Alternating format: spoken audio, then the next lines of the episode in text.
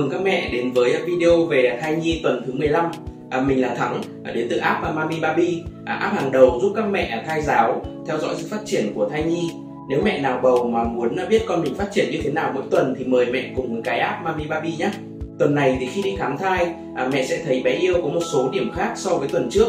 À, Ở tuần trước là tuần 14 thì các mẹ đã thấy hình ảnh à, bàn tay của thai nhi rất giống với bàn tay của trẻ sơ sinh rồi đúng không? À, đó là vì các ngón tay đã tách nhau riêng rẽ không còn lớp màng nối trông như là chân của những chú vịt nữa.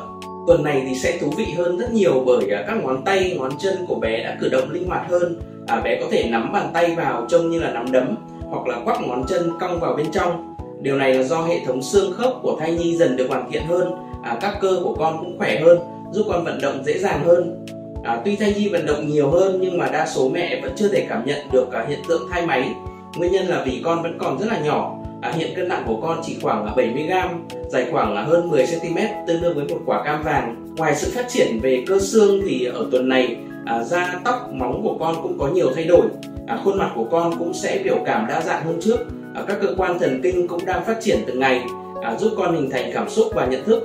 À, vì vậy à, việc thay giáo sẽ rất là có lợi cho con trong giai đoạn này. À, mẹ hãy chú ý nhé.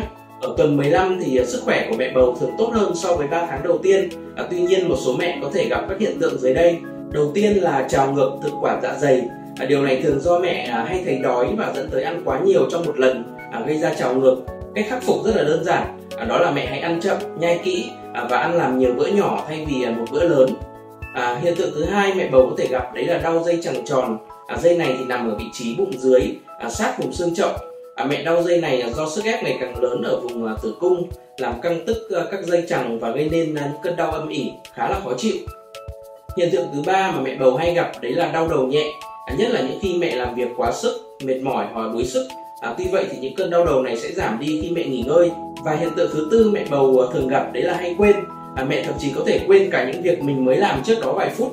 À, đó là lý do mà vì sao các mẹ hay tự gọi mình là não cá vàng nhé. Nếu thấy các hiện tượng à, trên diễn ra một cách thái quá gây ảnh hưởng đến sức khỏe và sinh hoạt thì à, mẹ nhớ đến gặp bác sĩ để được thăm khám cụ thể nhé. Khi thay giáo cho con ở tuần 15 thì mẹ hãy chú trọng là ba việc sau đây. Đầu tiên là tập và yoga bầu. Ở đây được coi là bộ môn quốc dân cho các mẹ bầu, cũng là hình thức thay giáo vận động an toàn à, giúp mẹ và bé vừa được tập luyện vừa được thư giãn cùng nhau. Khi mang bầu thì mẹ cần tập các bài tập và chuyên dụng dành cho bà bầu nhé. À, hiện thì ứng dụng là Mami Baby có sẵn rất là nhiều bài tập yoga hiệu quả cho mẹ và bé. À, mẹ hãy tham khảo nhé. Việc thứ hai mẹ có thể làm là chăm sóc cây cảnh. À, việc tiếp xúc với cây cảnh hoa lá luôn là biện pháp hữu hiệu để thư giãn và chữa lành những tổn thương về tinh thần. Khi thai 15 tuần tuổi thì à, sức khỏe của mẹ có thể đã tốt hơn so với 3 tháng đầu tiên.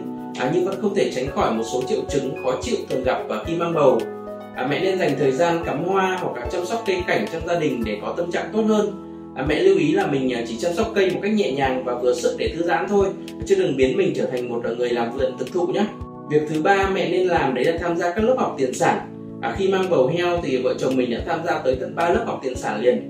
À, các lớp học này đều rất là hữu ích và thực sự là nên tham gia càng sớm càng tốt với mẹ. Đây là nơi à, cung cấp rất là nhiều kiến thức thai sản hữu ích à, từ các bác sĩ điều dưỡng có chuyên môn và kinh nghiệm. À, đây cũng là nơi mà mẹ có thể gặp gỡ chia sẻ giao lưu với nhiều mẹ bầu khác khi thai 15 tuần tuổi thì mẹ không còn phải kiêng cữ quá nhiều như là 3 tháng đầu. À, việc đi lại và tham gia các hoạt động cộng đồng sẽ thuận lợi hơn. À, mẹ nên rủ chồng hoặc là bà nội, bà ngoại của bé cùng đi nhé. À, việc này sẽ giúp các thành viên trong gia đình có thêm những kiến thức chăm sóc bé chính xác và mới nhất. À, đây là hình thức thai giáo tri thức rất nên thực hiện khi mang thai. Ngoài những việc trên thì mẹ cũng nên lưu ý một vấn đề nữa ở giai đoạn này đó là luôn cung cấp đủ nước cho cơ thể. Nước ở đây bao gồm à, nước lọc, nước ép trái cây, sữa, và cả nước trong à, súp, cháo, bún, phở.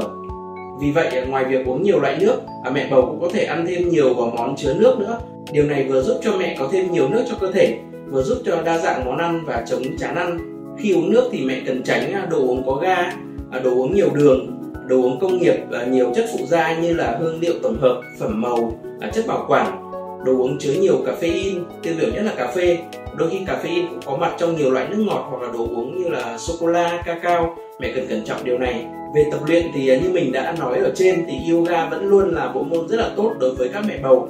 Ngoài ra mẹ có thể đi bộ mỗi ngày hoặc là tập các bài tập và tăng cơ chuyên dành cho bà bầu nhé. À, trên đây thì mình đã chia sẻ xong về sự phát triển của thai nhi và những lưu ý dành cho mẹ bầu trong tuần thứ 15 à, rất cảm ơn sự ủng hộ của mẹ.